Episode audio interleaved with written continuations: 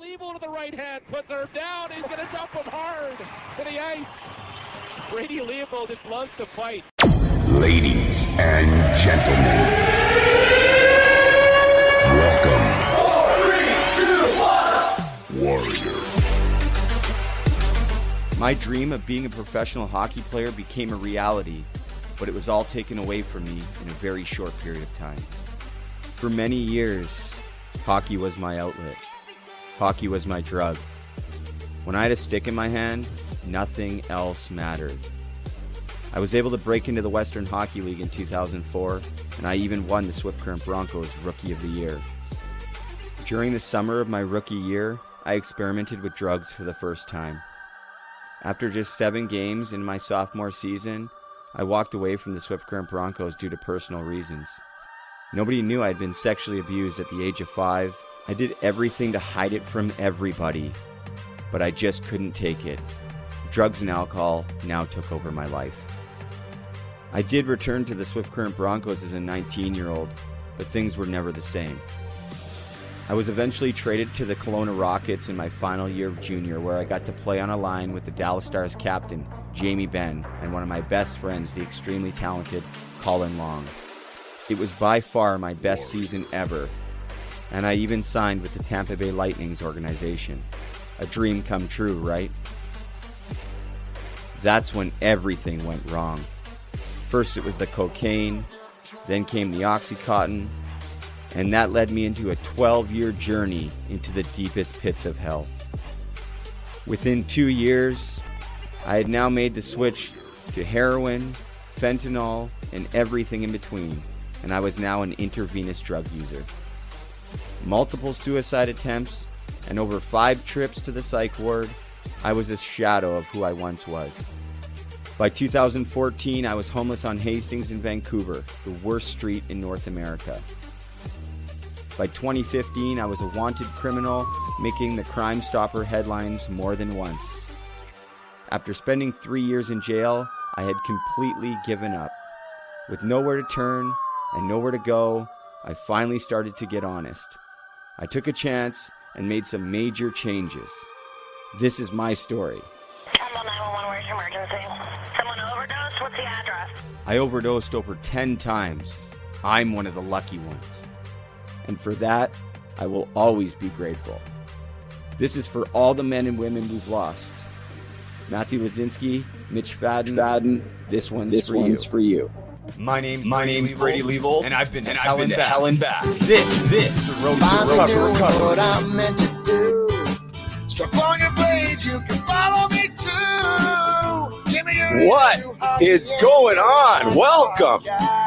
Hockey to Hell and Back, episode number 114. I'm Brady Leavold, coming at you live from colder now, Muskoka, Ontario, but man, I love it here. Beautiful night outside. Just out there jamming with my buddy Johan, getting fired up for this show. I'm so excited. If you're watching live, thanks for being here. Feel free to drop a comment, get involved in the conversation. If you're listening after the fact, thank you so much. That's Chad Campbell. If you haven't heard that song, Hockey to Hell and Back, it's available on Spotify and everywhere. Also on Reels and on TikTok, which is kind of cool. Really excited for this podcast. I've done a lot of podcasts between this show and several others that I've been on. And I'll be honest, sometimes I was just telling DJ behind the scenes there that sometimes it gets hard. It doesn't matter what you're doing, it's hard to bring it all the time and to bring the energy. And, um, you know, I do my best with everything, but sometimes it feels like, oh, I know I could do better. Um, and I know sometimes going into things, I, I just don't have it. But man, I feel like we got it tonight. I'm excited. I'm super excited. Before we bring in DJ, I want to read a message that I got. I, I don't often read messages, and I just started sharing a few of the ones that I get on my Instagram stories. You know, I've gotten a lot of messages over the last couple of years.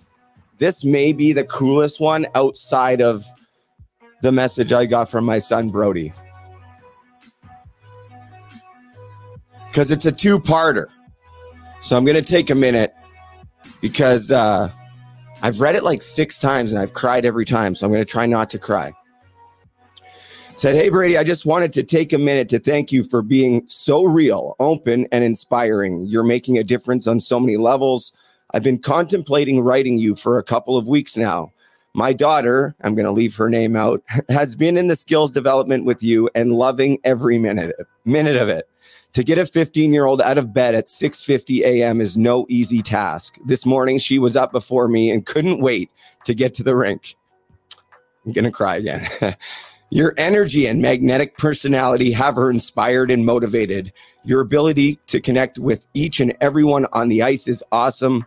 I love your message and advocacy for mental health and addiction. It touches us all in some ways or another. I've lost a friend to suicide and supported another while he found his way again. Your message is powerful. Congrats on your remarkable recovery. Keep up the good work. You're inspiring people to be better. So I read that. I had a I had a little cry. I responded and then I got another message back and this was the message I got back and it literally stopped me in my tracks. Thanks for the reply. I've always been open for discussion with his daughter's name about anything and everything, especially mental health and suicide. Since she met you and has learned of your story and recovery, we've had some deep conversations. It's so important. Like I said before, your advocacy is leading to some powerful conversations. So thanks again. But to be completely honest with you, I work at CNCC, which is a jail that I was at for a year. And I had you on my unit briefly. I admire your turnaround and recovery. It's inspiring, and I wish there were more, were more success stories like yours. I've worked with youth and adult offenders for 17 years. Sadly, there's not much resources or support to come across your success story and get to witness it every Sunday morning and see how much of a difference you're making is awesome, especially in our youth. Thanks again, Brady. You've inspired my daughter, and I'm sure so many more to be aware and to make a difference when possible. So, just wanted to share that. Um, it's crazy to think, not even three years ago, I was in a jail that this guy was working at, and now every Sunday morning I'm on the ice with his daughter. It's uh, it just goes to show that you know you can turn your life around, and and we can recover, um, and yeah, people are incredible. The support. So thank you, um, thank you so much. Um, before we move on, because I'm going to leave the rest of the end because I really want to get DJ in. This show is brought to you by True Temper Hockey, the great people at True. They sent me some more stuff today. Got the pants on, probably the comfiest pants I've ever had on in my life. Uh, and of course, their new stick line, the Hazardous, out. Got a new little video to show up. You haven't seen it. If you're listening, I'm sorry. There's no audio, but if you're watching, I'm telling you, go check out the new True Hazardous. Flight control, testing one, two, three, three, two, one. Test complete. Yeah. Hey. Okay. Woo. Okay. Yeah. I do not miss. Hey. Started from Cali and now I got bitches in Europe. They singing. Go follow them on social media. They've been extremely kind to me and came to me over a year ago when they really had nothing to gain. I didn't have any social media following, and uh, I was I was high risk, low reward. I think is what they call it, uh, and they supported me and and it's been just incredible. So thank you to everyone over there at True Hockey. You guys know who you are. All right, so let's get into the bulk of the show here. I'm really excited for this, and uh, before I bring DJ in here, you know, I'm, I've been pretty active on social media in the last couple of years and uh, done my best to kind of share my story. And, you know, I, I don't know. I just wasn't seeing a whole lot of it, little bits and pieces of other hockey players doing it up until recently. Somebody really caught my attention. Thank you to a bunch of people. I'll point out specifically Elaine Stirk for for sending DJ my way, more more specifically his social media page and it just captivated me. And before we bring in DJ, I want to play one of his videos uh, just to give you guys a little bit of an idea of what you can uh, expect when you go follow his social media page and, and why he's here tonight. It took me three years to show my face in this hockey rink. Three years.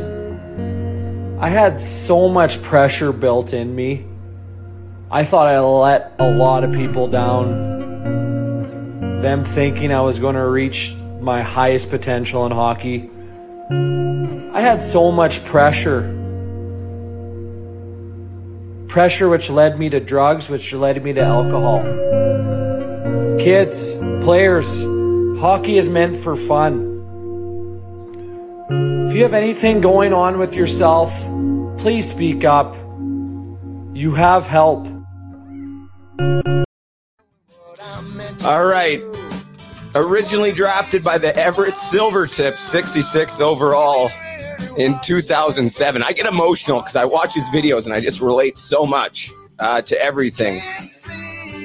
My new little brother from Kindersley, Saskatchewan, DJ McGrath.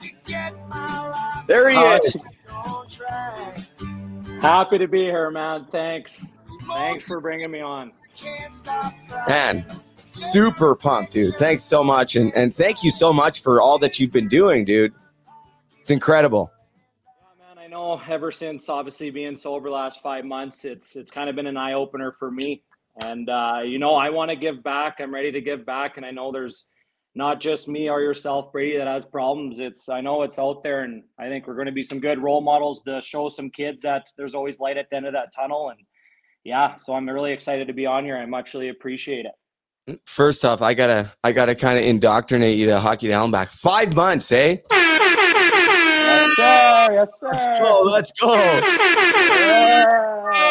Awesome, buddy. Awesome, buddy. I wanna. Uh, I'm proud of you, man, for for so many reasons, and I I, I think that's exactly what's going to happen, and that's already what's happened through your videos and TikTok. And I know there's a lot of people uh, that you've been already able to help. I see the the questions, and you respond with videos, and your answers are so on point, man. And uh, what a what an extremely uh, useful tool you have become on TikTok. These uh, parents and players are so lucky uh, to have you as a resource, and I feel lucky to have you as a resource. And kind of want to get into the bulk of it. I mean, obviously, you were a great hockey player growing up, and you love the game, right?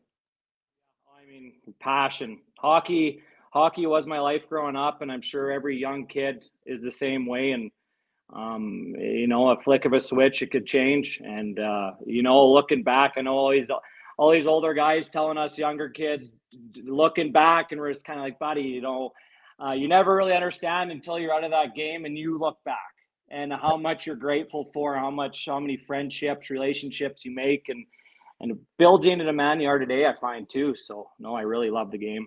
Yeah, and and that's the thing, right? I I I love the game, but I went a long time where I where I resented the game and and wanted to. I think I was I was more about myself, and I wanted something or someone to blame all the time, uh, and and I fell out of love with the game. Uh, but you're right. There's just so much uh, that good that comes from it.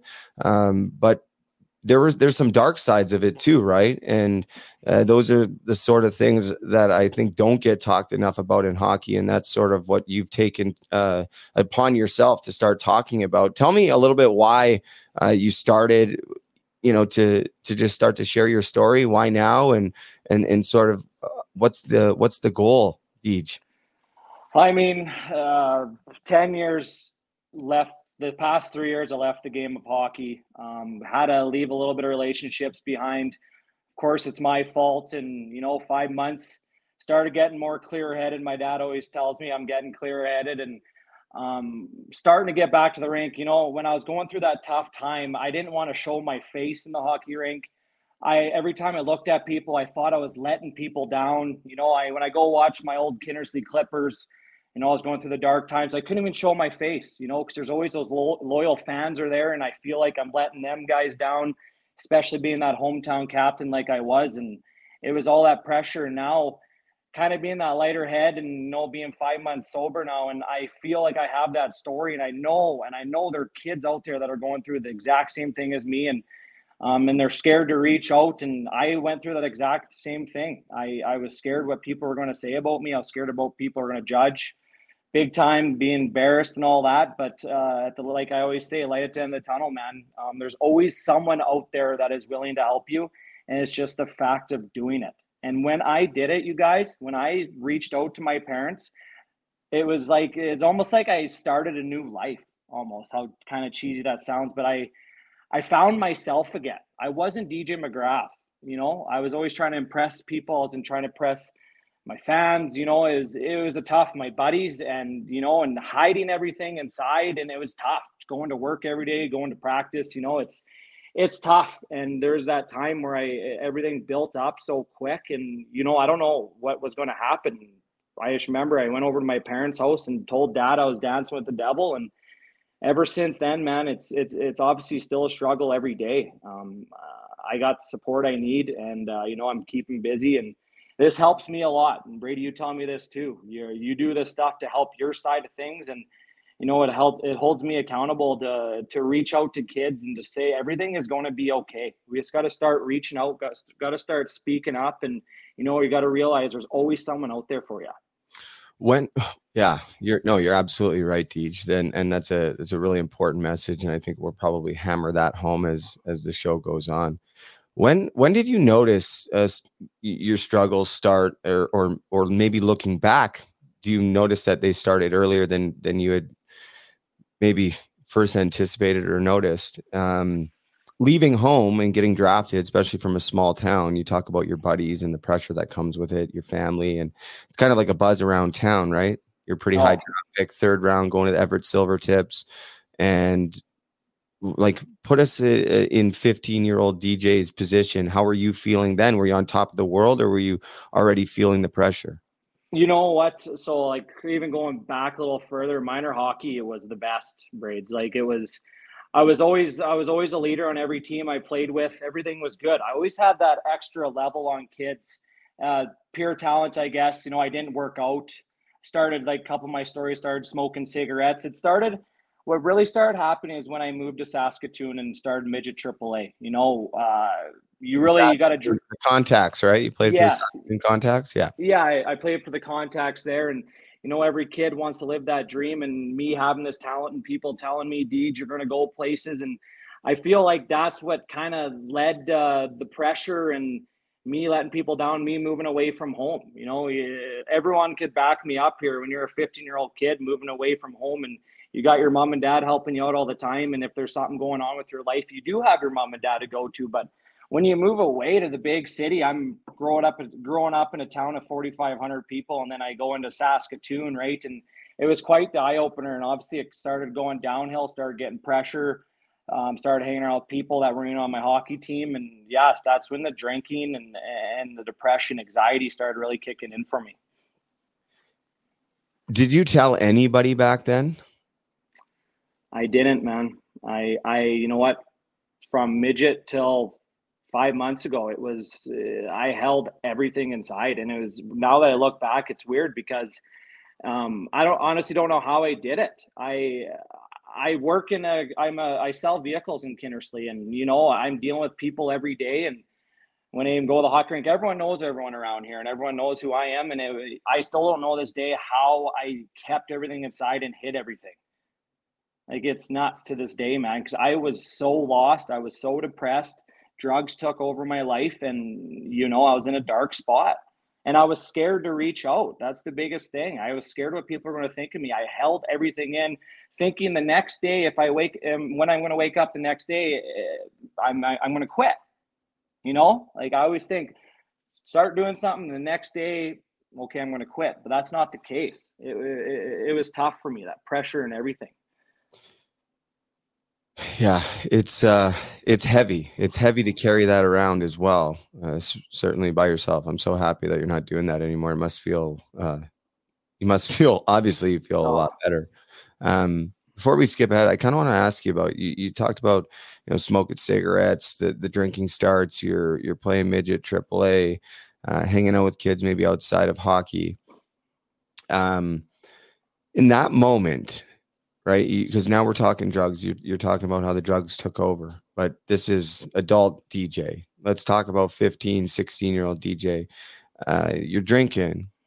What about drugs at that point? And where were, did you ever think you would ever do drugs? No, honestly, I I didn't. I you know I started getting into the cocaine. That was when I was in college, but obviously started smoking weed, cigarettes, yeah. and drinking alcohol. And seventeen year old kid, yeah. I didn't think I didn't think about the end game, right? I didn't think what that was. I thought it was normal to do, right? And you know, I didn't think about the end goal of what that was going to lead me lead me into.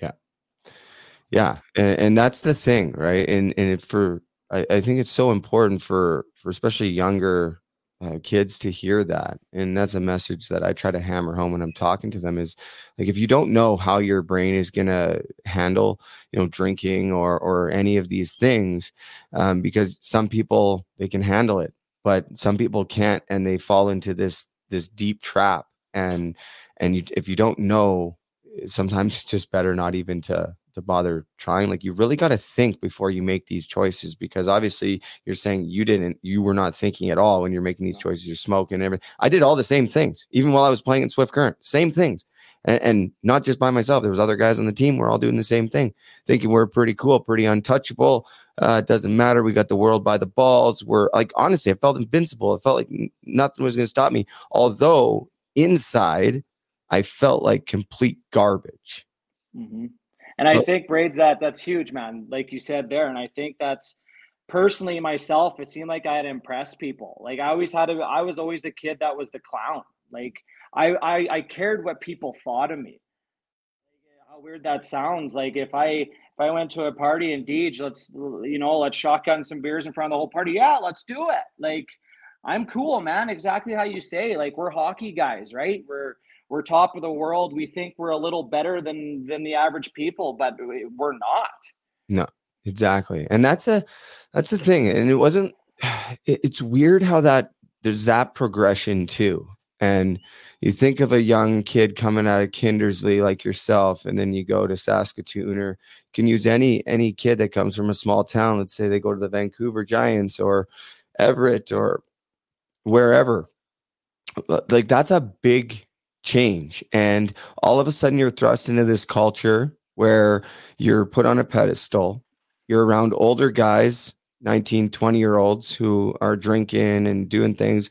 And in most cases, you know, not necessarily forcing, but certainly encouraging on most occasions, in my experience. And, um, and we want to do anything to fit in because yep. gotta you gotta fit in in that dressing room and well yeah and then all of a sudden you know things can fall apart really quickly.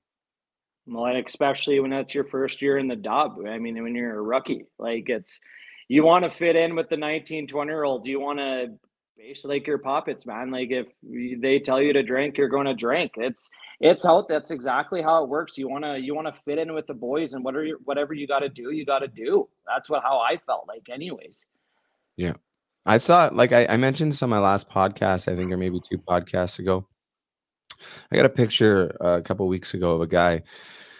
Uh, he's at his junior rookie party, and they got him dressed up like a baby in a diaper, and he's drinking beer out of a bottle. It's like the first time he's ever drank, and he sent me the picture, telling me, you know, he's got a drink and this and that. And I'm just looking at it. I'm like, like I get it. Like, you know, there's there's a certain amount of fun, and you know, some people can be like, oh, that's just part of it, or that's just fun. But I I look at it and I'm like, that's it's a nightmare. Like, how is that bonding as a team, dressing dressing somebody up like a baby and, and making them drink beer out of a bottle? And I remember having guys having like two sixes taped to their hands and they couldn't have them untaped until they're gone. Where guys were so sick that uh, they probably could have died in hindsight. Mm-hmm. And exactly, and that's the thing, right? Then when you do that, it seems like when the vet tells you to do something, it's kind of you got to do it. I did the exact same thing, man. I was, I had two Colt 45 beers after being put in the microwave, man. And oh, I, yeah. And I had to chug them and then chase this water or whatever. Yeah. It's just, and then you don't even think about it, right? So when you, when you're a rookie and you're basically getting hazed or whatever it may be, you don't want to, you don't want to say anything because you don't want to be called a wimp in front of your teammates, right? You want to, you know, it's kind of like you want to you want to fit in, and you got to do whatever it takes to feel that. Yeah. And, and I think it's gotten a little better, but I it, it's still there. And I and you know some people handle that better than others too. And there's so many different examples of how things like that can take place.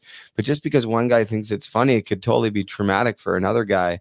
Uh, and then if you know you're in a situation like you felt and like I felt, where we can't tell anybody, um, you know it can be really hard. So uh, like how was your headspace through junior your junior career? You played in everett for a bit and then you come back and you're captain of the Kindersley. You gotta excuse me you're coming home to your hometown but you're also leaving the western hockey league and coming to play in the sj was that hard for you or were you happy to come home? What tell us a little bit about that experience.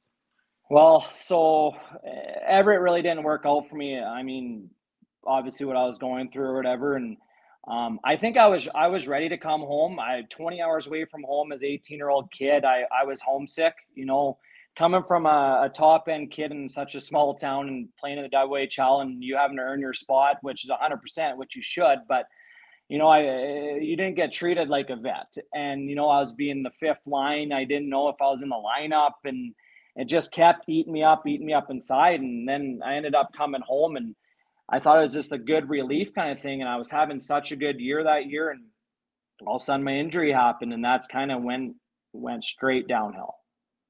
It's kind of when everything kind of went to a swirl. And after, since my, that knee injury happened to me, I think that's kind of where it started getting really bad. To, like, so in looking back on it, what, what was it about it that that made it bad was it the downtime away from the ice and now you're home and it you can kind of see the writing on the wall that your junior career is winding down what what was it do you know i mean it honestly man i had told my story on my tiktok i'll be happy to say it again like, yeah. I was uh, when I got hurt. I was playing playing in a hockey game as a third period, and I beat the defenseman to the corner, and he kind of I was kind of protecting the puck, and he cross checked my shoulder, and I just seen my leg or my knee snapped sideways. I knew something was going on. I remember, I'll never forget this. I went to the dressing room and I never lay down the ice. My dad and my mom always told me never lay on down on the ice until you're really hurt. I was really hurt. My dad was concerned. He never did that. He came to the locker room and I remember the ambulance come in and said, DJ, this could be a career possible injury. That was the very first thing I heard coming from the the doctor's mouth. And I lost my mind. I remember I chucked my helmet across the room and my dad took me to to the hospital and I remember the doctor saying it was just a bruise.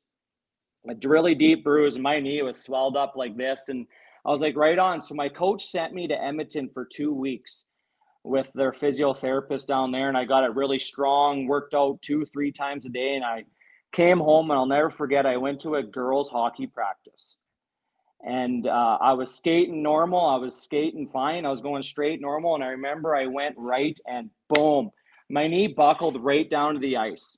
I just remember I knew it was a feeling inside of me. I knew it was all done. Um, I remember coming off the ice and boys were asking me how I was doing, and I told them what happened, and it just seemed like they're like, "Okay, Deej, like, you know, you'll be back in a week or whatever." But they didn't realize that until I got sent for that MRI and ruptured ACL, tore my MCL and my meniscus at the same time. And right then, I you're right, Braids. Like I felt I was out of place. I couldn't even go to the hockey rink. It's it was that mental thing where I didn't have anyone to talk to, and I couldn't go to the rink because I thought I was out of place. You know, and that was during the midst of the season where it starts getting important. And you know, I started drinking beers before hockey games to go watch because I was, uh, I don't know if it was voice inside my head, but it's just I was scared what what the fans were going to think about me. Why is Deej out? Is he like you know when you get an injury, you, you don't want to miss out in the lineup. Like that's the bit that's the biggest part. And when you do, I went in a very bad place, and I, that's when I started drinking before hockey games and be, being able to even watch my hockey team. So it was really tough on me, man, and I had to miss that the rest of that year. And between to tell you the truth, I didn't really do high expectations with my rehab. I, uh, you know, I, I didn't 100%. I still to this day, man, I got severe arthritis at 30 years old and I'm battling every day. Like, and, and it sucks. But I know I did that to myself because I could have been better. But at that time, when that knee happened, me coming back from the WHL, another thing thinking about, well, I can't even get a scholarship. Why am I in the SJHL? Little stuff. Am I, am I am I coming back to the SJHL, wreck my career? Where am I going to go after this? Just a whole bunch of things were going through my mind and it, it came to a point where I couldn't take it anymore. So That's tough. And you know, that's uh some I certainly relate to that because there was a time when I left Swift Current for very similar reasons and went and played in Burnaby. Now the Coquitlam Express, but same thing. And, and uh, you know, I'd, I'd struggled with some drinking and drugs, but then I, tr- I I actually got better. They drug test me, and um, then I came back and I got an Achilles tendon injury, and uh, they said I was going to be done for the year. And I was living at home, and it wasn't far from my house. It was like 20 minutes. But once I was done, like, and they're like, "You're not going to play the rest of the year." I was like, "I'm not coming to the rink every day. I, I, I like, am I in the way? Like, I'm just going to be bothering the team. I'm going to be walking around on my my crutches, whatever, and like, I'm not driving every day 25 minutes just come." And it was kind of, in hindsight, a really a horrible mentality. I wasn't being a good teammate. I should have been, but I was just so depressed and and like you said, in my own head. And then they went on to win the RBC championship as I sat at home and and continued to drink and do drugs and um, it's a lonely, lonely, lonely spot to be in. And uh, Mhm. as you mentioned earlier too, we're we're not the only two. It's uh, I know of so many uh, hockey players right now who are struggling like immensely, and uh, and and most of them suffering in silence for many of the same reasons that you and I did for so long, in, in fear of judgment and and guilt and shame and disappointment and all those things. Um, but I'm sure glad I'm sure glad I talked about it. You hear that little whistle? That was that was air Yeah. going through, that was air going through my fake teeth. it, it, it happens from time to time. I, I know people you gotta we gotta laugh sometimes, but um, I, I, want to know Deej about you, you said you you experimented with drugs in college. So you you finished or you can talk a little bit about your last year in Kindersley is you went back and you were the captain, right, in your final year? Yeah. Um, so yeah, 20 year old year, got to be the captain. I mean, that was a huge honor. I was growing up, I was the stick boy for the Klippers. My me, my parents, we billeted the Klippers for 10 years. Cool. Um, so that was kind of my dream being a kid was to play on the Klippers. And for me being getting opportunity to be a captain, holy smokes, right? This is this is awesome. And I was the in the best shape in my life. And we didn't have a very good year that year. Um, we we didn't win very many games, and that was when I was really drinking and uh, doing doing some drugs, and that's when the pressure came because I thought everyone was against me. I thought that every why were Kindersley's losing because of the hometown captain DJ McGrath, right? It was it really ate me up. So after that year, I got a I got to go to Red Deer College. Um, that was really when it kind of went downhill. That's obviously when you get sent away, basically living on your own, right, and going to school and playing hockey. Well, Deej, all I did was I partied and played hockey, right? I didn't take any all seriousness in school. I had five free year, five free years of schooling because of the WHL, and I pissed that all away. You know, it, it was tough, and you know, you kind of get off a, you kind of get a little loose leash, right? When you're going to college, you're not, you don't get the coaches calling you for curfew call, or you kind of, you kind of being an adult, you got to be professional and doing that, and I didn't and that's when I first started getting to cocaine was in college my first year and that's and it took my life over and it, it was nuts man. I played there for two years and I didn't take anything out of it. Obviously I had some good times but school pissed that away and you know hockey it was uh, I wasn't myself. I wasn't the player I was and that still that added even more. I wasn't the DJ who I could be and it was just tough, man. And it all went downhill from there. And I was in a really, really dark place down in college. I asked you earlier. Uh, remember, I said, uh, would 16 year old DJ uh, ever think that he would do drugs like cocaine and, and that? And now we're we're here, and, and you're talking about how it's starting to take your life over. Do you remember the first time that you ever did it and how that came about at all? Yeah, I do. I was, uh, was my first year in college, um, up in my apartments. And I was, was summer. So I stayed in Red Deer during the summer too, all year round. And I worked for the city there. And obviously living in summertime, meeting new friends. And I remember at an, I, my parents got me an apartment or whatever to rent. And remember the first time doing it, the guy brought it over and I did it. And it was just like, wow, like, uh, you know, Sorry? I gotta stop you there. The only reason I ask you this is because I, I, it, I think it's really important to go back, and I hope it's not too triggering for anyone or for you. But Do you, do you remember like leading up to that? Had you seen people do it? Had you been in situations where it'd been around? Did you have a firm boundary that was, I'm never going to do this? Or, or, like what changed that night? Um, was it just because the opportunity arose and you were like, hey, um, yeah, I honestly, Brady, I didn't. Ha- I cocaine wasn't really around me, honestly, in junior, and like I knew it was out there, but it, we didn't. It wasn't around our hockey team. Yeah, I, you know, I was that point. My in my point in Red Deer in my college, I was like I said, my darkest days, and I didn't care really anymore. Mm-hmm. I like, you know, it was a feeling where why not? I got nothing to lose.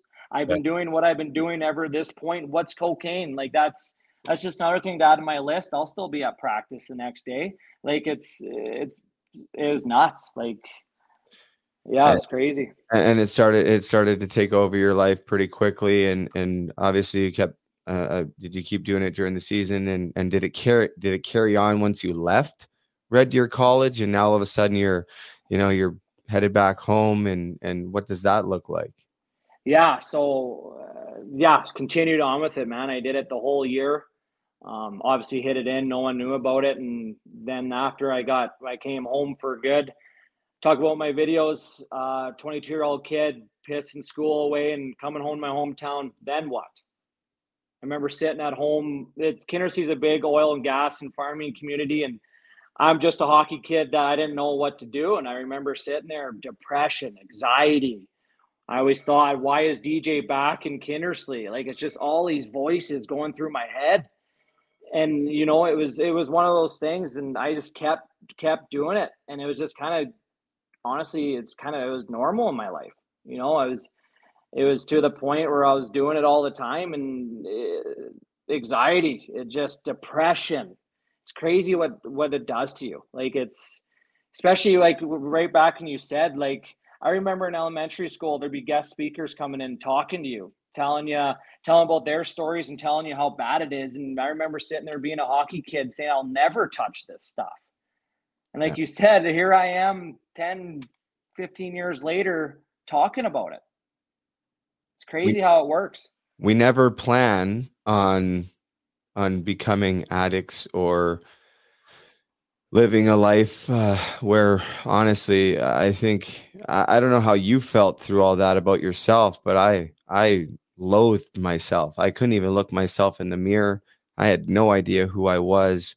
And uh, on most days, it was, I just, somebody take me out of my misery because I can't take it anymore. Not just myself, but the disappointment that I, I've caused in, in the lives of my, my family and, and others and the letdowns. And it, it feels so heavy and so hopeless. Um, and you lived that way for, for quite a few years, mm-hmm. covering it up, um, did anybody ever approach you and be like, "Hey, Deej, like, is something up?" Or um, did anything like that come up? You know what, man? Eh, I think eh, now that I look back, there wasn't anyone that came up to me and said, "Deej, are you doing cocaine?" There was never anyone that did it, but I I started losing my good buddies, and I didn't know it. I always thought it was their fault. Like, why? Like, whatever. Screw you guys, kind of thing. I lost my best buddies that I grew up playing hockey with. Um, is my fault? Yes. Now I'm slowly starting to get back with these guys, but it, it was me. Like exactly like you said, I was so low in myself, man. And I couldn't even look at myself in the mirror either. I went to work every day, did my job, and came home and I shut my curtains every night. I didn't do a thing. I couldn't show my face at the rink. My buddies are playing senior hockey, which I should be playing. Not a chance. I was, yeah, it was tough, man. I hated myself. What, what, what, what was the turnaround? What was the turning point for you? And, and uh, I know you, you mentioned it earlier about going to your parents and, um, and, and kind of just saying, Hey, this is, this is what's going on or, or what, what was the, what was the turning point and, and how hard was, or how easy was it for you, uh, to, to take that step and how long were you thinking about it? Yeah, man. I mean, uh, looking back, it's tough. Um, you know, it, eh, I started. My oldest brother has two kids, for an example. My brother always wanted me to go hang out the nephews. Uncle Deej, no, never. I never, I never showed my face around. um, it started eating me up inside, man. My parents, my parents are my rock. I tell you guys this all the time, but if it wasn't for those two people, I wouldn't know where I'd be today. I mean, and even my bank account, little things, my bank account not being there and asking my mom for money at age 26 years old. Yeah. Why are you blowing all this? And I make up lies. Well, I'm getting drugs. Like it's, it, it was nuts, man. When the day I, so it was at nighttime, the day I went over to my parents and I broke out to them, I, I didn't know what they were going to say, to be completely honest. Um, like them doing absolutely everything for me growing up, uh, you know, giving me every single opportunity. My dad's my role model. Like it was awesome. I was so scared. I was depressed of letting those two down. It was a feeling that uh, I'm a bad son.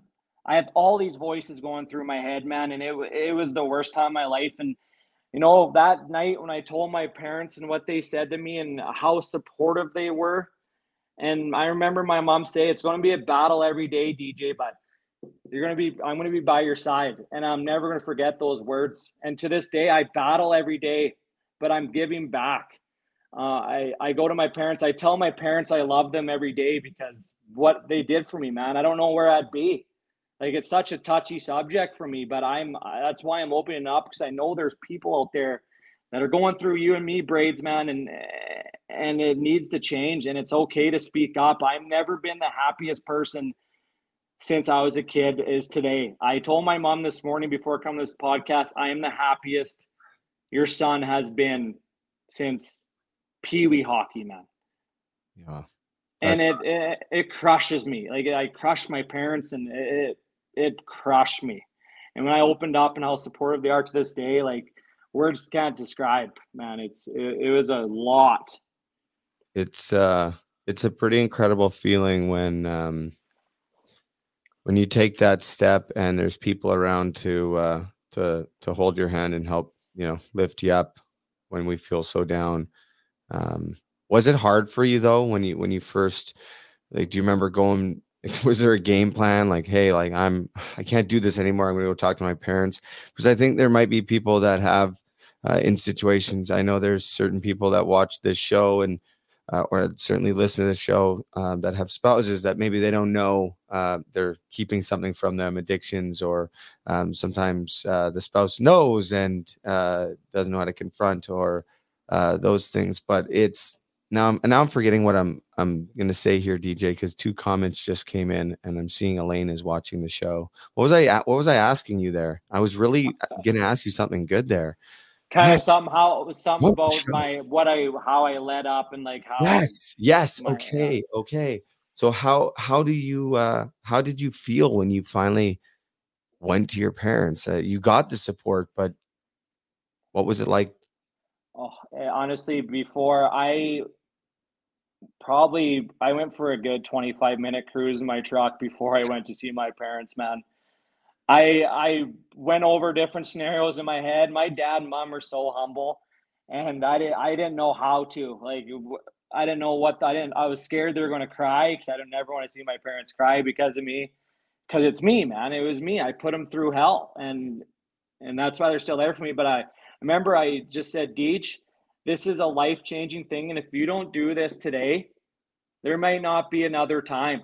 There this because I the pressure was built up so much, man. I was felt like I was ready to explode.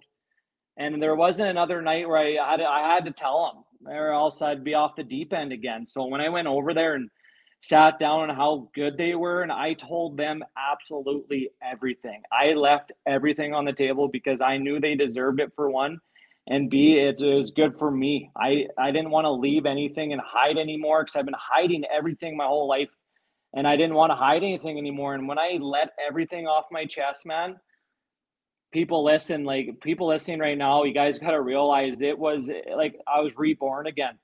And I didn't realize, I didn't think I was going to have support. How many people are supporting me right now? It is unbelievable.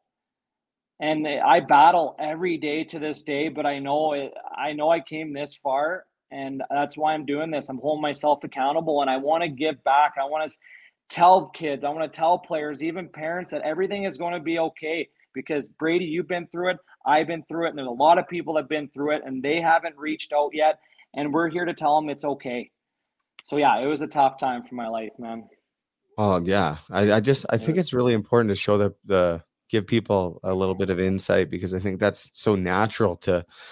That's really hard. That's a really hard conversation to have, right? And to build up the courage and the strength to to go do it and to really take our life back. And you did that by leaving it all on the table, right? Like that's mm-hmm. that's how you start to get your life back by being completely honest and, and vulnerable and accountable and, and stop playing victim, stop making excuses, um, that was what I did for for so long, and seems to be the common theme. And when when when people are can just kind of cut the shit and and take accountability, um, and that you know the honesty, you know how important mm-hmm. that is. And I loved how you said uh, that that uh, they deserved it right? Like they they did right? Like those are your parents and that's a that's an important piece.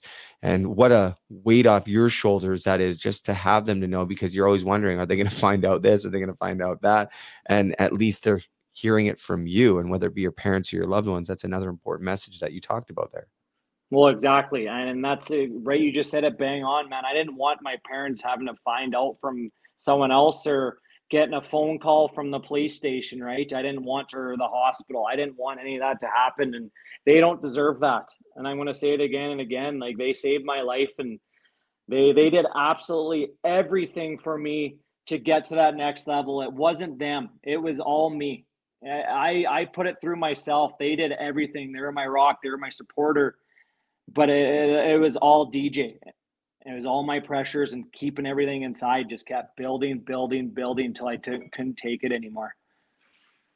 We got a couple. Uh, we've had some comments coming in, and I'm sure we're we're both open to questions here. And if you have any questions for DJ, fire away. Um, we'll just I'm just gonna get to the top here. I know Brody was watching earlier. He says he's gonna watch later. Uh, Coach Dad and Sons is watching. Uh, Hunter's here watching as well. They say, "What's up, Hunter?" Uh, Dean Smeal watching in St. Paul, Alberta says, didn't hook me up yet. I need 30 of them. I think he's talking about sticks when I was talking the, tr- the true sticks. Um, Janice Newton watching, uh, recently connected with Janice DJ. Actually, I want to talk to you about something with her. Uh, I have my husband joining tonight too, hitting home 100 uh, maybe an opportunity to speak to uh, to their son's team coming up, which is uh, which is really cool. So, and hopefully you can be involved in that. Um, Natasha Heron, I think this uh, question was answered, but I'm going to put it up there, and if you want to touch on it again, DJ, please do. She uh, she asked earlier, says, "Was DJ scared because of the stigma, judgment? What was it?" And I think you you touched on that, but um, that's uh, it's so there is still so much stigma and, and judgment at, or at least fear of it right Oh, 100%. people? Oh, yeah. So much. Uh, it wasn't necessarily a stigma. It, it was me telling myself that people were judging me. I was scared. Of course, I was scared. I was scared what people were going to think of me. You know, people thought I was some athlete and that didn't have any problems in my life. Well, they were wrong. It was the complete opposite. Biggest thing was getting judged big time. Deej found out I was I was a druggie drinking a lot of beers. I 100% I thought they were going to judge me.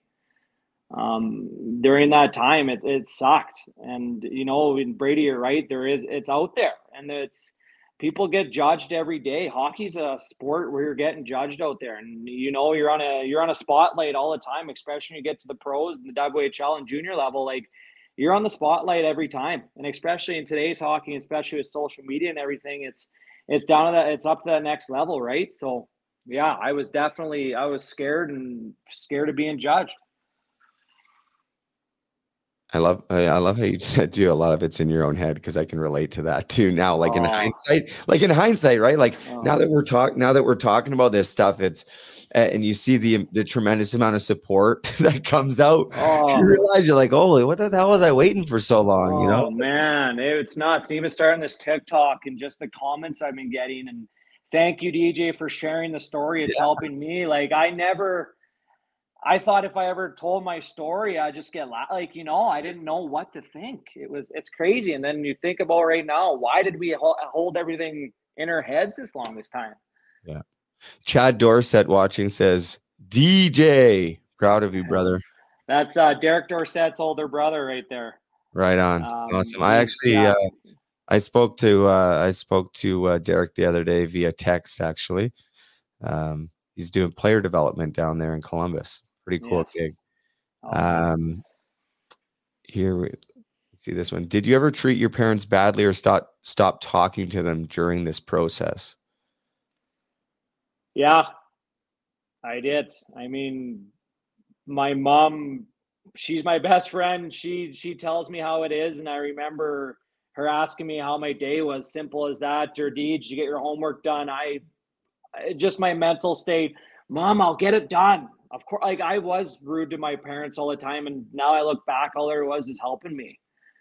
And uh, like I always go back. It's in my head. Like I I wasn't in the state of mind and it's crazy the mind games you play with yourself during that time too and but yeah i i did treat my parents badly and and i'm the first guy to admit that for sure Yeah, and uh, yeah, and again, it comes back to being accountable and honest, right? And that's Yeah. taking ownership in your life. And um, you know, and, and Janice, I'll I'll hop in there too. I was absolutely horrific to everybody in my addiction. I did every low life thing, and there was times where my parents had to just cut me off completely because it was that bad. And uh, I think it was one of the hardest things they ever had to do. And it could have went in this situation where I ended up dying or um, you know, I was going to figure it out, and that's kind of where it got to. But um, I know there's uh, there's other parents watching this as well. I'm sure as I skim down the uh, the comments. Elaine Stirk watching. Hey all. Hey Hunter.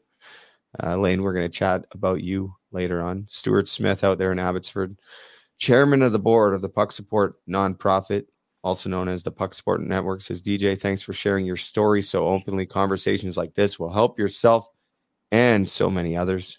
Agreed, Stuart. Agreed. yeah agreed thank Uh, you Lane says, DJ, that takes so much strength to do what you do. I will echo that. We also have Dana McGrath watching.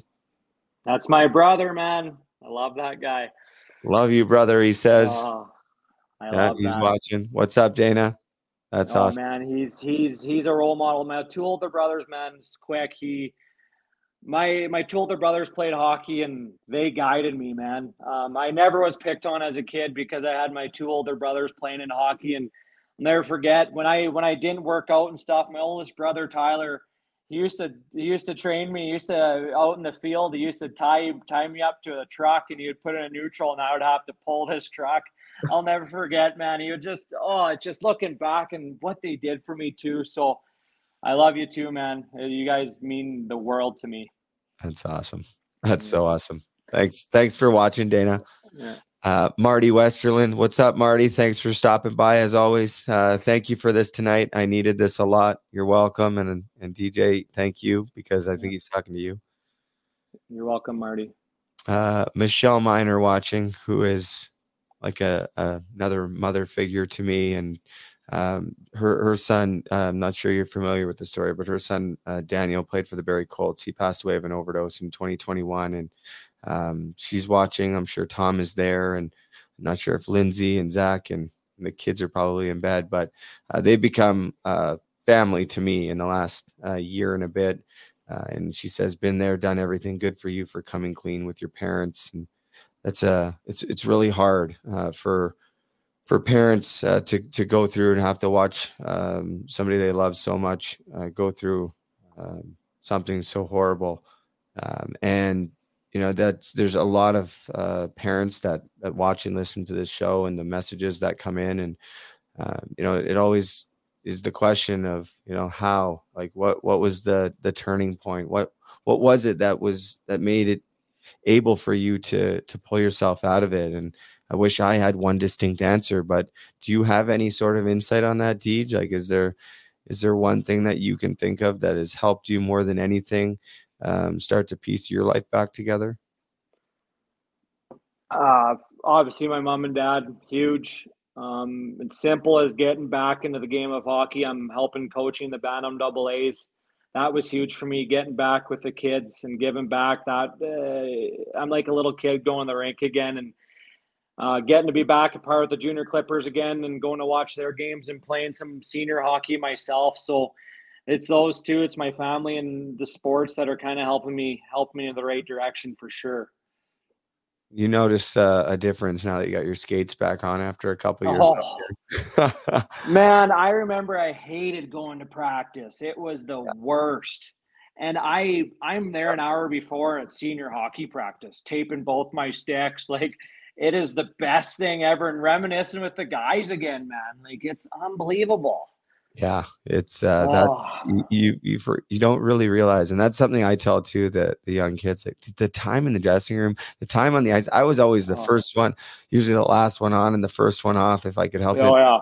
But listen, not because I didn't want to be on the ice or because I was lazy. It was literally because I was so anxious and so I just wanted to get the hell out of the rink because I was so on edge that I just wanted to go be by myself and hide and, and, like and curl up in a ball. Uh, so Oh. it wasn't that I like hated it or anything like that, but I agreed. I, I did not really care for practice, not even really as a kid. I just wanted to play the games, right? But now Oh. any ch- any chance, even beer league, I'm like, yeah, let's go. I'm like sitting there after BSing with the guys, and um, yeah, it's it's incredible. Um, Janice Newton watching too. She says he makes me feel like I'm not a crazy mom. That's awesome, Janice. Uh, you're not at all. You talking- keep being hard on yourself. You keep your kid in line there, Janice, please. Yep, that's right. Uh, Dean Smeal says, DJ, I'm proud of you. Thank you, Dean. I appreciate that. Uh, he says, My niece Haley Smeal playing with the Queens when you were with the Kings in RDC. Yeah, uh, Haley, she's a good friend, and she actually messaged me the other night saying that she was proud of me and had no idea. And I still get texts like that, and they kind of say that they're sorry, but I say no, don't be sorry. It was all me, and I always had I had some good times in college too. But it's kind of cool talking to them and seeing Dean and and Haley there too. So I much appreciate the support, you guys. Very cool. Very cool. Um, Elaine saying we need to bring some parents on here to hear their feelings about being told. Yeah, I think that's uh I think that's a great point and something hopefully we can hammer home on November the oh my god, my memory is so bad. November the when is it? The 12th? 12th, yeah. 12th. The 12th. That's right. Let's talk mental health in St. Mary's being hosted by none other than Elaine Stirk. And all the details haven't been arranged, but we're really hoping that there's some way somehow you can come there in person and also speak and share your story. I think people need to hear it. I'm going to be speaking, uh, and then there'll be also hopefully an opportunity if you do come out for that uh, to play in the charity game, which is on the November the 19th at 8 p.m. in Richmond Hill, Ontario. Uh, that is going to be Team Puck Support versus Team Stop Concussions. Kerry Goulet, aka the Gooch, he's known on Facebook and social media. Um, friend of friend of ours, and that'll be the first sort of event that we're doing for Puck Support. They're really the ones hosting it, but part of the proceeds are going to get kicked back to Puck Support, and we have a a lot of former uh, pro and junior guys playing. Curtis Gabriel is going to be playing, and a few other a few other guys, even uh, Jeremy Rupke from How to Hockey. I'm not sure you know who that is, but Jeremy Rupke, check him out on YouTube and social media. He's uh, he's a friend of mine. He's uh, pretty big on social media. He's going to come play, so it's going to be a great event, and we hope that uh, that you can play. Yeah, Um, I mean, if all works out, I'm more excited to get out there and especially meet yourself and and do some talking. So no, I'm really excited. Absolutely. I'm super pumped. We got to make we got to make it happen. Aaron uh Aaron Bakenfor, sorry if I pronounced that wrong. Bokenfor. Uh good job DJ. I'm proud of you, man. So yeah, this guy here, funny story. So Aaron Bokenfor, um, he was the guy that actually told me to tell my story. Okay. He, I was I was kind of hesitant what to do, and he gave me a phone call and he said, "Deej, if this is your passion, do it." So Aaron, I want to thank you for doing that for me, man, or else I wouldn't be here. So, thank you. Uh, much respect for Aaron Bokenfor. That's uh that's awesome. My finger slipped and hit it. I was waiting for you to finish and then it it it hit it. So I didn't mean to cut you off. But Aaron, that's awesome, right? And that and that's the thing, right? It's incredible uh how just as uh, uh, one positive suggestion of encouragement uh can lead to to so much good, not just for you, but for for so many others because um, what you're doing over there on TikTok and now Instagram is uh, is incredible. Uh, I'm going to throw up the banners, uh, banner along the bottom there, so you can uh, get his information uh, on TikTok and Instagram. If you're listening, uh, there'll be a link in the bio. If you're on Spotify, definitely it'll work. I'm not sure how it works on Apple Podcasts. You might have to copy and paste it, but all the info will be there uh, at DJ McGrath Hockey. Uh, make sure you check him out. Uh, the future of hockey, DJ, right? We have our experience in hockey and, and sort of what that was like and the things that we held in and felt we couldn't talk about. And I see some of your videos now and, and how you're speaking out against hockey. And I, I love it, man, because the stuff that I'm seeing, like I was away from hockey for almost 10 years and now I'm back in it. And when I'm at the rink and the stuff that I'm seeing and the stories I'm hearing, like I always knew there was politics and hockey was kind of like that. But man, is it brutal. Oh, man, is Man, it brutal. whatever happened to minor hockey, like in just minor hockey, hey? Like these elite leagues and this private school and all this stuff, like it blows my mind, man. It's it's definitely not the same. Like whatever happened to the best kids playing in their playing in their local hometowns, like it's not there. It's it's it's definitely changed from when we played for sure, hey? Money, money, Oh. money, money, money. The integrity is lacking severely in hockey these days, from what I see. And I'm not going to call out any leagues or teams or mm. anything like that, but I know that there are, let's just call them super leagues, super teams, where there's actually billionaires that own the team and put their kids on the team and not only that they're paying minor they're paying coaches six figures to coach a team and then giving them a, a ton of capital to go actually pay like 13 like 12 13 14 year olds like 30 40 50 thousand dollars a year to come play for their teams like I it's know. it's absolutely insane like I know. Well, I I. I did a I did a video Brady on there, hey, and uh, Yeah. I kind of got a little bit of heat, but it, it's true.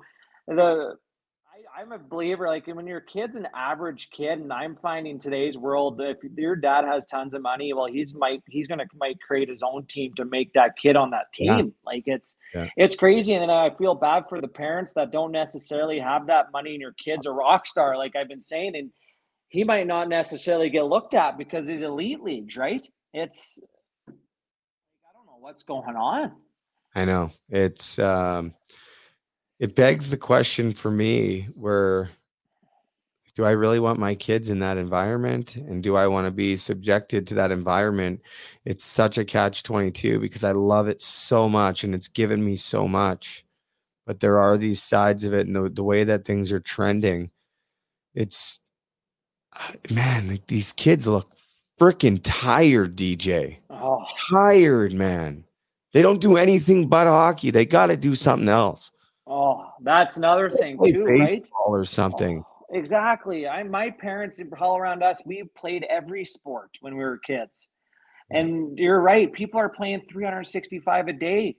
Imagine your kids Sometimes doing that. Three days. Sometimes three a days, 365 days a year. These 11 year olds are going from from stick handling practice to shooting practice to Oh. dry to spring hockey to this. And I just look at the parents and I'm like, are you out of your freaking minds? Like your Oh. kid looks like they're falling apart. They're gonna hate So, hockey. uh, so let's say your kid is doing that and starting Atom. Let's say he starts getting to Bantam and midget. Do you really think he's going to have that passion for hockey playing all that?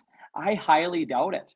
That's why I encourage. I'm trying to do my voice and getting kids to play every sport so they look forward to hockey season instead of looking forward for the couple weeks off they only get. Right. So it's I know I remember getting those couple weeks off and then be chomping at the bit, man. yeah, oh right, yeah, those skates back on. But yeah. it's it, parents, they think they, they got to do more. They got to do more. There's parents that I know that have had to sell their houses and remortgage their houses. In one case, there's parents that even had to sell their house and now they're renting it back off the person they sold it to just so they could have more money to go play in one of these super leagues. And the kid is 13 years old. It's and I'm scared, man. Like what's going to happen five, ten years from now? Like it's is there going to like I comments is there going to be hockey in that long, right? I don't know. Like it's the way what's going on right now. People are losing tons of interest for hockey. Yeah. I know parents that don't even want to put their kids in hockey. Like it's it's not the same. It's never like we got to get it going again. Like it's I, I know. bugs me. I know it's uh, you know, and I do some skill skill development, and you know, I do use I do it as a business. But there's been times where kids have shown up, and I take one look at them, and I'm like, yeah, you're not coming on the ice today. you're not. Like, keep your money.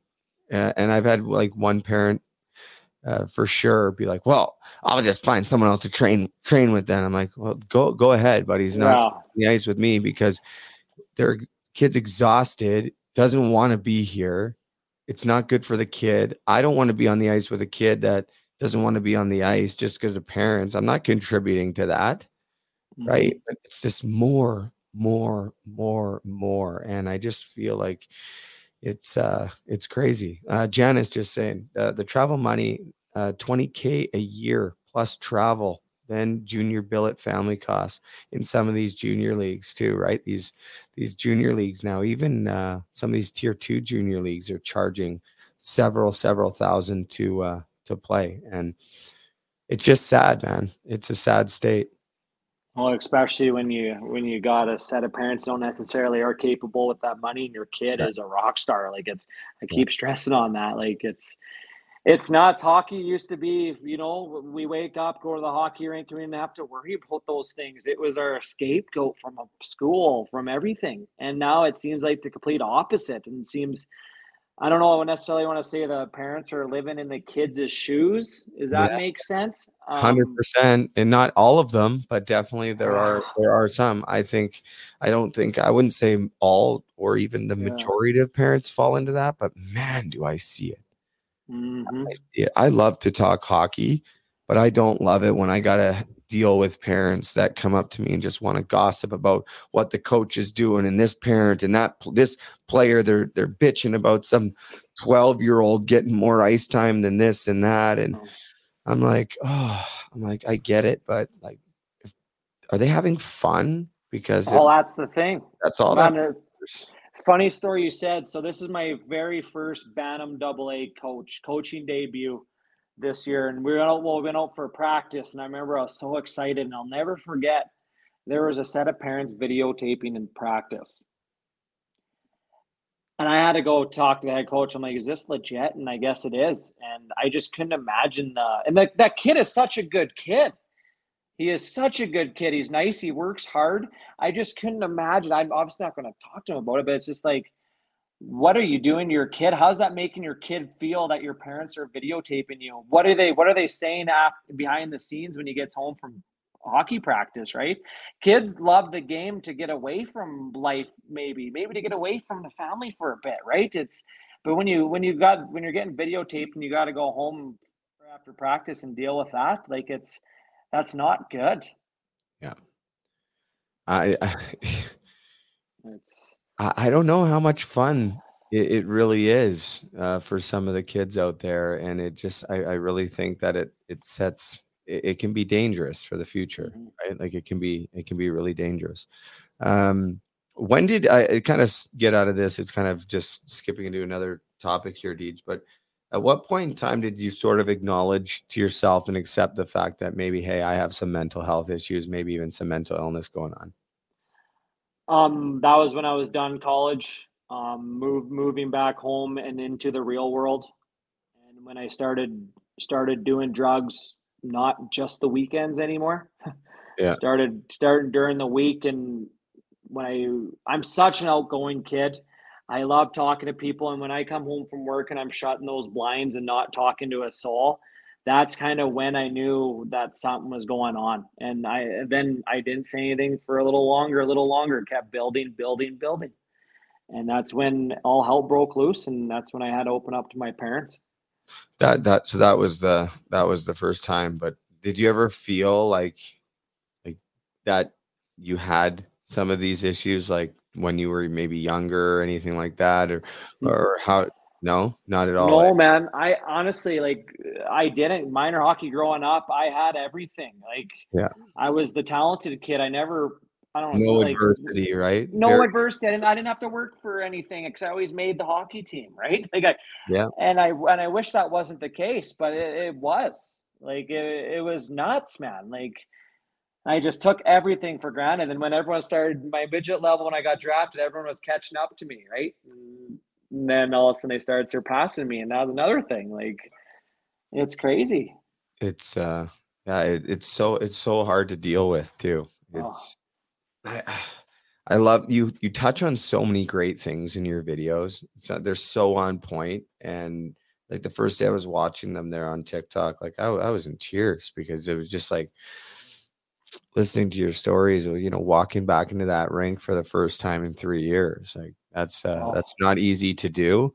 Um how did that go? Because like it was that you know, did you walk in and nobody was in there? Did you have it prearranged because you know people so nobody would be in there? Did you just kind of stop in one day and say, "Hey, you know what? Screw this. I'm going in here." That's a good thing. That's uh, exactly happened was uh, took me a little bit, man. I told myself I was going to go to the rink, and I kind of kept driving by the rink to see if people are in there, and I kind of set up when people weren't going to be at that hockey rink. And then a couple days later, I snuck in. It was about 10, 10 in the morning. And I'll never forget walking through those doors and the smell of the hockey rink brought back memories. I started bawling. Hmm. I went around under the staircase and I started bawling. I couldn't help it. I don't know if it's this everything just coming out of me and that it's simple. I know it's weird to say, but it's that smell of the hockey rink brought back flashes of everything, all my good times, all my bad times. And when I cried there, man, it, it was like almost a good cry, a sense of a relief. And I'm DG, this is where you this is where you should be, is at the hockey rinks. And now when I forced myself to go do it, and I remember I was like, so it was like almost like the strongest door to open because it almost seemed like my inside my brain didn't want me to open up that door, but my heart did. I, it's weird to say, and I remember opening up that door and it just, just like a whole new world. And then I broke down, man, and I sat in that rink for two hours.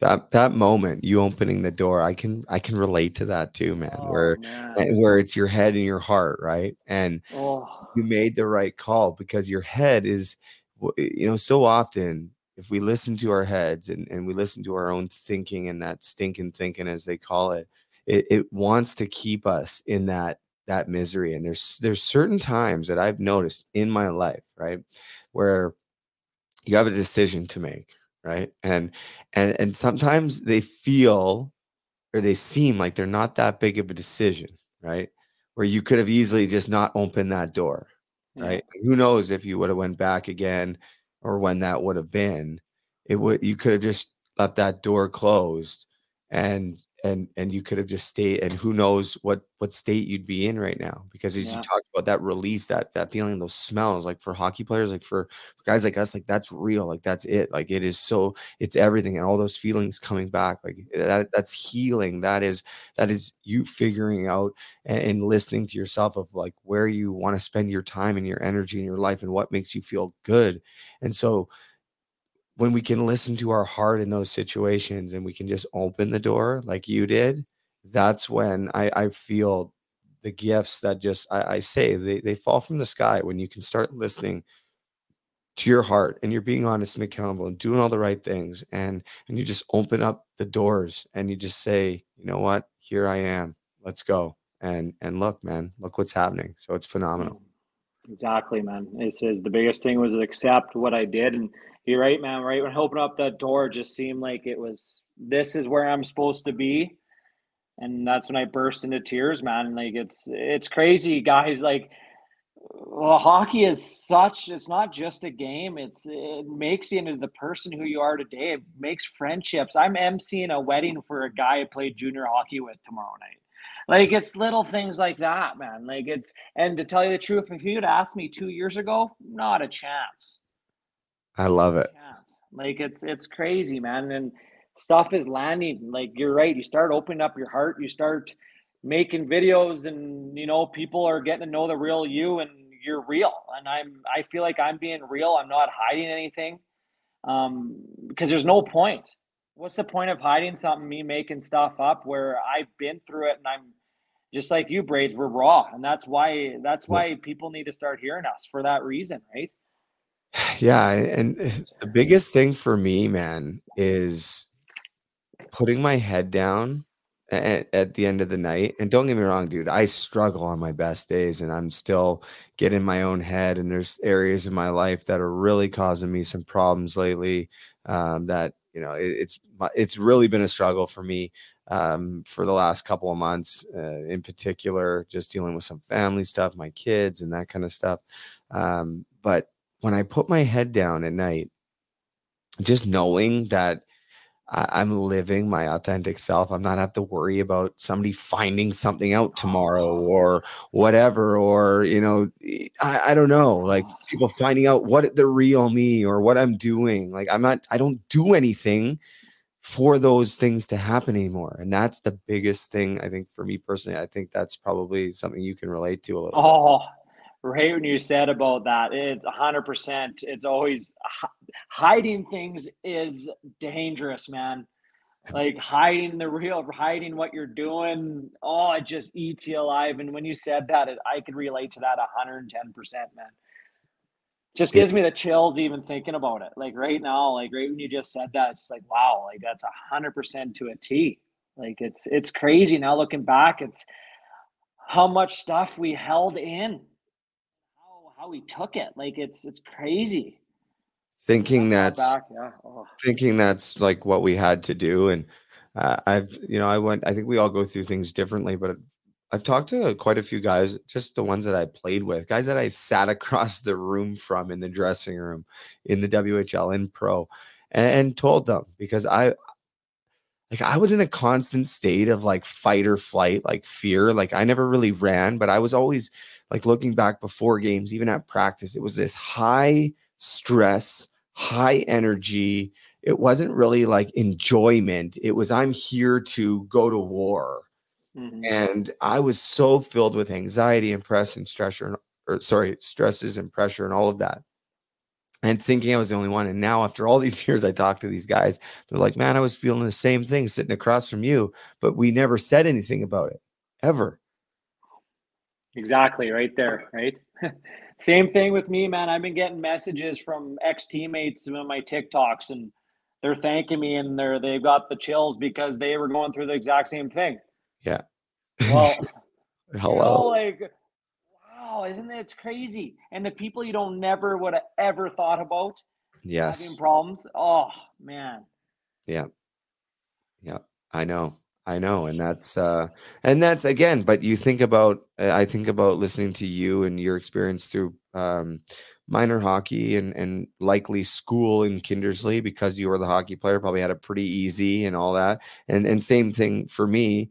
Um but that changes, right? Like that that it and then when we have to deal with that uncomfort that it's so uncomfortable. You talk about not really knowing who you are and not having that um that i don't know it's, it's such a false sense of like ego and, and who we are. But i'll tell you the people in your high school probably never thought you know you were going to go down that path of all people right oh. because you were this athlete this hockey player Oh, I was always the kid coming home playing that year and coming home and finishing the second half at school. And that's when I started talking about 10 minute breaks, going out for cigarette breaks with my buddies, drinking in cars and stuff. And yeah I'll never forget, I had two school teachers that would pull me aside at lunch break and not like get mad at me, but be like, Deej, you don't realize what's going on for you. You're you're a hockey guy and you're sitting out there smoking cigarettes. And I I was like, beat it. Like I never ever listened to my teachers because they're like, I don't you don't know who I am. I'm gonna I'm gonna go to hockey places. Uh, Why are you saying that? But now I look back, people are out looking out for me, but I didn't realize it. Right? It's it's crazy, and you're right. No one ever thought. Everyone thought I was this hockey player that had everything, and I was the happiest guy because I was a top end guy in hockey. I was a popular kid. You know how it is being a jock. You're a you're a popular kid in school, and no, no one ever thought I would do this. No one ever thought I'd go down the deep end, but I did that. It, it can happen to absolutely Mhm. anybody and um you know is there is there something that like you really do to to help you on the straight and narrow and and how has the last five months been for you? Um uh you know the first i think there's there's uh, there's ebbs and flow just like in anything and that can be kind of the case in recovery but but how's it been for you? And and um and is there something that you do that that really helps you more than anything to stay on the straight and narrow Yeah, Brady. It's been tough, man. This past five months, obviously, the the first couple months was pure loneliness. I thought, um, you know, I didn't have like I, I was I was scared about being left out. If I if I didn't go out one night, I was scared of missing out on something. You know, I not not necessarily the buddies I was hanging out with. I'm not really texting anymore. That was tough. Um, being by myself and me not knowing I, I can't go to the bars and then people wondering why I'm not going there. Um, you know, the best thing for me is getting back into hockey, coaching and playing, man. That that's what's keeping me up. I don't want to say alive, but keeping me sober is is going back to sports and doing these videos is the biggest thing too, right? So no, it's good. I'm taking it day by day. It's a struggle, like you said, man. I it goes like this. She's a roller coaster. But I just know at the end of the day, like you said, when I go to bed at night, I got nothing to worry about. I got nothing. I don't have to hide anything. I'm not going to have trouble sleeping. That was another big thing, man. Sleeping normal eight to not eight to ten hours a night. Holy smokes! Waking up with no hangover. Oh, yeah it's it's a game changer. I know. I can't even think about being hungover. Like it's Oh. so not worth it. Like none of it is worth it. Like oh my god, it just it's enough. It's at this point in my time in my life. But at, the, at there was a time when even knowing anything and whether it be hung like a hangover in my case you know using opiates and knowing that you know if i do this for a couple days i'm going to be physically dependent on them and then have to go through the whole mm-hmm. withdrawal cycle again and all of that. There was a time when it was like it doesn't matter what happens to me. I need this now because i'm feeling so awful that i like i need this. I don't care what happens to me. I'm doing this and that's it and nothing's stopping me. And and mm-hmm. that is a place that I know there's people watching. I certainly felt it that you feel like maybe you're never gonna get out of. Did uh-huh. it ever feel like that for you? Hundred and ten percent, man. Hundred and ten percent. I did not think I was going to get out. I thought I was going to go through this for the rest of my life. I always thought I was going to quit one day, but then it kept year after year after year saying I was going to quit, and I thought I was never going to get out. You're exactly right. I'm so Boy, glad. it's, it's tough, so man. I'm so, I'm Tough. It's, it's, so glad, I'm so glad you did, man. And Oh. I think, like, dude, I, I really believe you've already helped so many other so many other people, and I say other people because you've helped me, and I, I truly mean that. And it's it's so important because uh, you know I've been doing this show for a couple years and kind of doing something similar to you and um, you know it it's so important for all of us to be open to being inspired by other people and and like that's it it takes an army to to make a difference. It takes more than an army. Uh, it's going to take such a collective effort from so many people doing different things um, all over the place together and not together simultaneously all of that um, to to really make a difference not just in hockey but but outside of hockey too to have people have a greater understanding of of what mental health and substance abuse looks like and and how it can happen and and how we can battle through it and and and also the impacts that it can leave on ourselves and loved ones and, and the damage it can do. There's just not enough of it. Um, there's not enough people talking about it. I don't think parents talk about it enough with their kids. I don't think it's in, talked about enough in hockey. I had no idea really what to expect moving away from home, going to play junior hockey and, and being thrust into all these different things. It was kind of just like you get there and you figure it out and you figure it out by kind of following everybody else. And before you know it, you don't even know who the hell you are anymore. You're just talking, walking, chewing, doing whatever, Yeah. like, like everybody else. You know, if you go home and your parents are like, who the hell are you? You're not talking the same. You're not walking the same. You're not all of it. So it's, it, it can be, uh, it can be a difference maker uh, for for guys like yourself uh, to get out there and keep talking about this, so that maybe even if just one person uh, cannot have to go down the same road that you and I went down, then it's all worth it. Um, we're gonna have to do this again. Um, I'm sure we're gonna be doing a lot of stuff together. Is there anything you want to say before we wrap up? You can come on my show anytime, dude. I love this.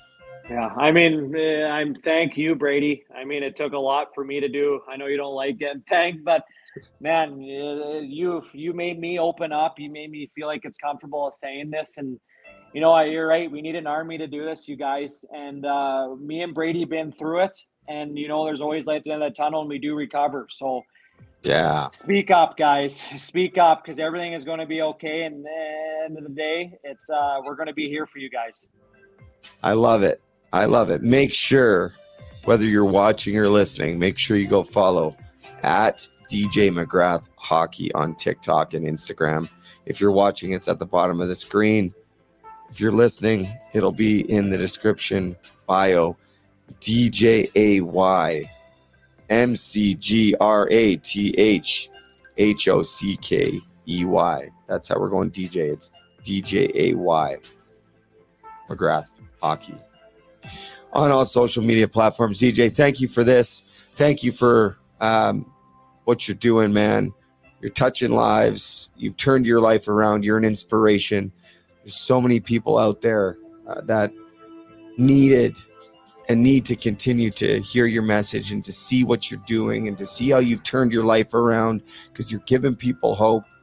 I'm proud of you, man. And if you ever need anything, you have my number. We're going to see you hopefully in the next couple weeks out here in Ontario. Um, that would be incredible, man. And uh, that'll be just the start of many incredible things to come. Yes. And thank you guys. Thanks for listening. And hopefully, yeah, hopefully I could come out in Ontario and play in that charity game and speak at a couple couple things. So no, thank you, Brady, for having me on. And guys, everything's gonna be okay. And we it. got you guys. So I love it. Thank you, DJ. Yeah. We will uh we'll chat later, man. Thank you so much. I'll I will uh I'll be right back to wrap up the show.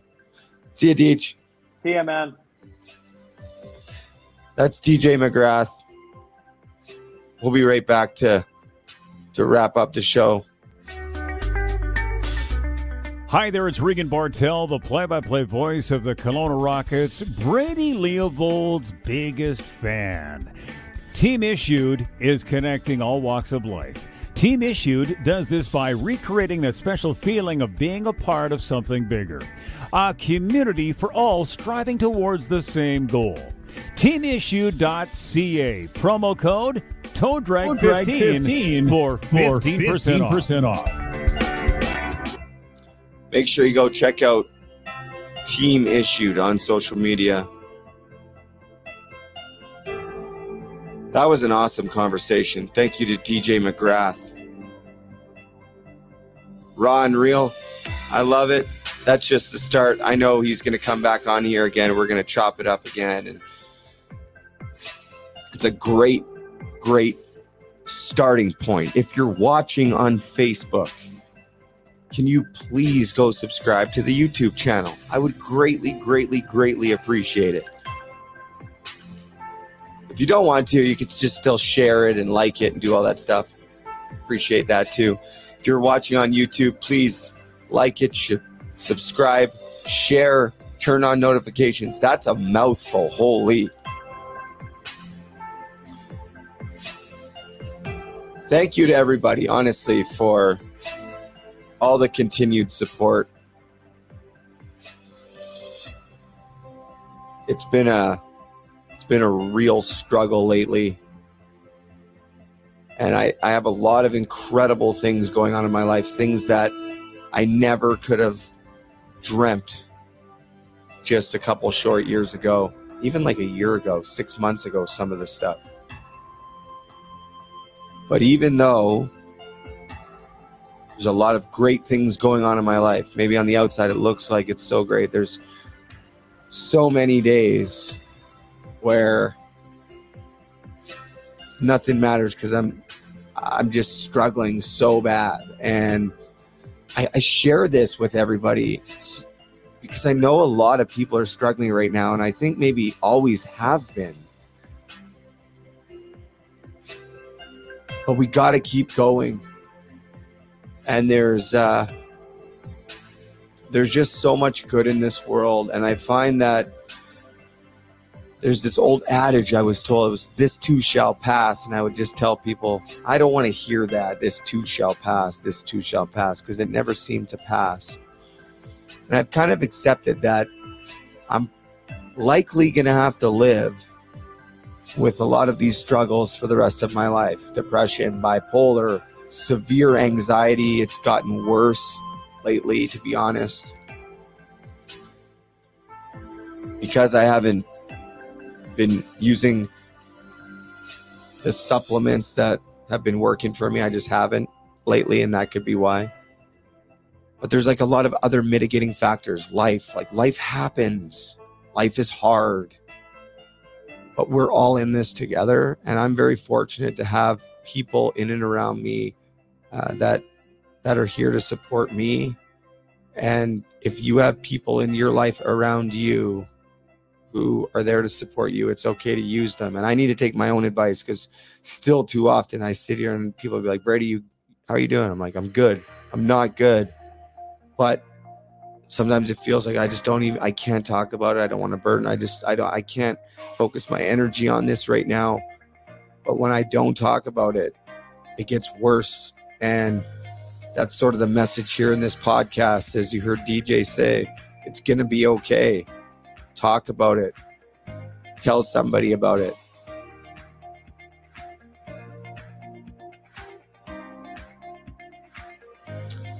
November the 12th in St. Mary's, which is down near London.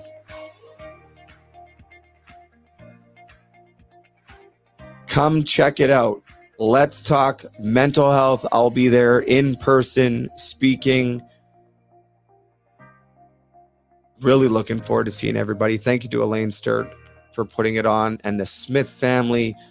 Uh, I know Dave and Eric Smith are going to be speaking in memory of Nick Smith. And I'm really hoping Deej can be there. But I heard if he's not there, it's going to be on Zoom, but it's just not going to be the same. So let's get him there. November the 9th. Oh, November the 10th. Man, I'm bad with dates. November the 10th, North Bay, Ontario, Nipissing University. I'll be speaking with myself, and then I'll be followed up by Dr. Robert Graham, PhD. He's recently written a book on resiliency. He's a friend of mine. He's a goalie coach. He's also on the board for Puck Support. And uh, really, really, really looking forward to uh, getting up to Nipissing University. I love the city of North Bay. Thank you to Denise LaFrance for putting it on. She is a prof, Dr. Denise LaFrance, professor at Nipissing University. And uh, she's responsible for the Break the Ice mental health game up there at Nipissing University, which will be taking place later on in November as well. Um, thank you, Denise. Puck Support, pucksupport.com. I don't often talk about Puck Support on here because I've felt awkward promoting something that I've essentially started. Uh, but I'm going to start doing more of it. I just want to say thank you I know I say thank you a lot, but I owe I could spend the rest of my life saying thank you for that that's just the place I'm in. I that's so many people have been so incredible to me. I just want to say thank you, thank you, thank you. But everyone who's supported Puck Support, the clothing line, it's been going for a couple years almost. Thank you. I have a puck support hat here. I don't have a puck support I have a collab puck support hoodie on, but all of our stuff has a name of a hockey player who's passed away from suicide or overdose in my hat tonight. Isaac Lee played hockey in Stettler, Alberta, outside of Red Deer, passed away of an overdose in 2021. Marla, his mom, may be watching or listening to this, not live, but after. Um, she's wearing puck support with Isaac's name in it. I know the miners are watching. Love you guys. Um, thank you for all your support.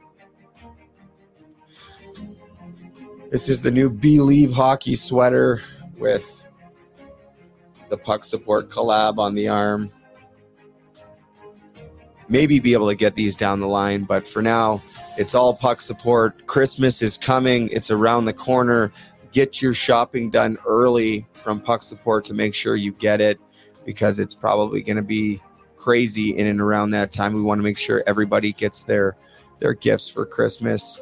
Use promo code fall 2022. It'll save you a little bit of money. Everything we do here is in honor of all those we have lost and sadly this picture is missing 35 ish hockey players and it needs to be updated. None of them are forgotten here at Puck Support.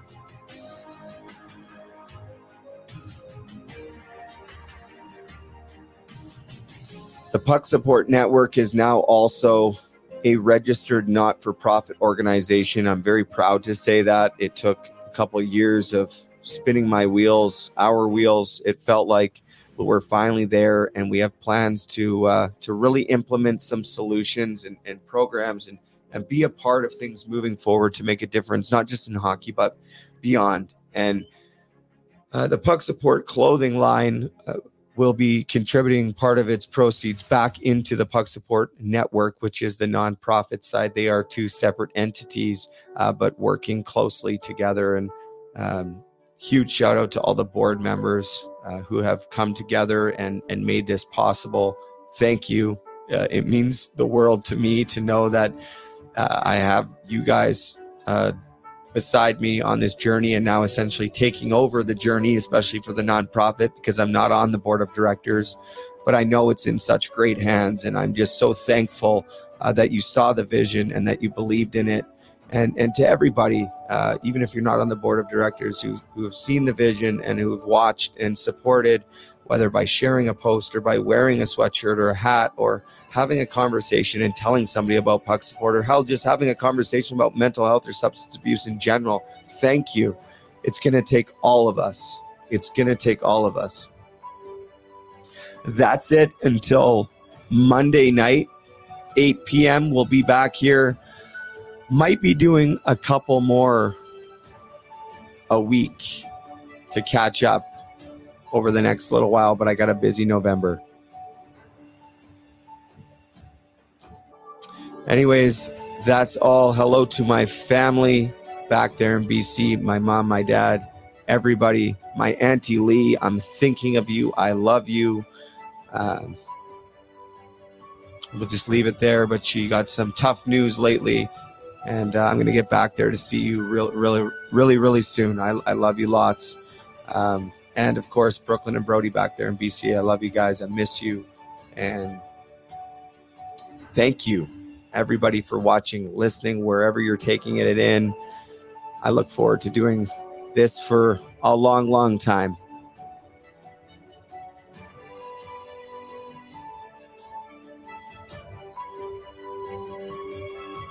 Until next time, be kind to everybody. It does not cost you a damn thing.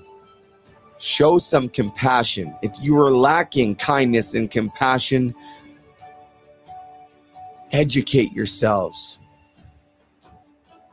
Find a way to have a greater understanding of what somebody may be going through and how you can help. And always make it a great day if you so choose.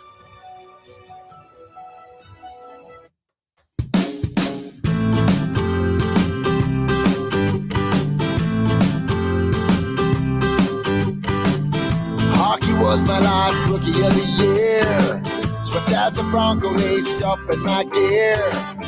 Match the pain when insane, yearning for that buzz. Twelve year journey through the depths of hell. Criminal fentanyl, I struggled, I fell. Abused, confused as a shadow of who I once was. Can't sleep, restless wait. Up all night of melody. I need to get my life gear back on track.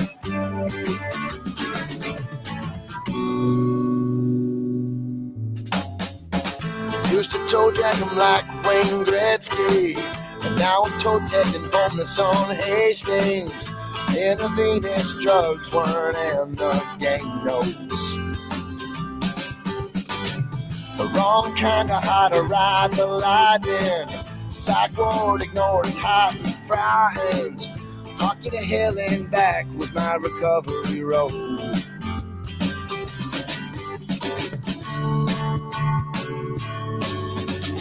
Can't sleep, restless week. Up all night, adrenaline peak. I need to get my life here back on track. Emotions drained, I can't stop crying. Except my reflection, no sense lying. My inspiration's hockey to kill and back. Mental health over hockey. Gotta get people talking. Ignite the change up a game. It is real, but the soul is low. Changers from my former convictions. Now I live for the fuck addiction. I've got honest to honor the ones we lost. Finally doing what I'm meant to do. Strap on your blade, you can follow me too. Give me your ear to Hockey and and Back podcast. Can't sleep, restless week. Up all night, adrenaline. I need to get my life here back on track. Emotions drained, I can't stop crying. Except my reflection, no sense lying. My inspiration's hockey to pretty leaves won't lock your and back.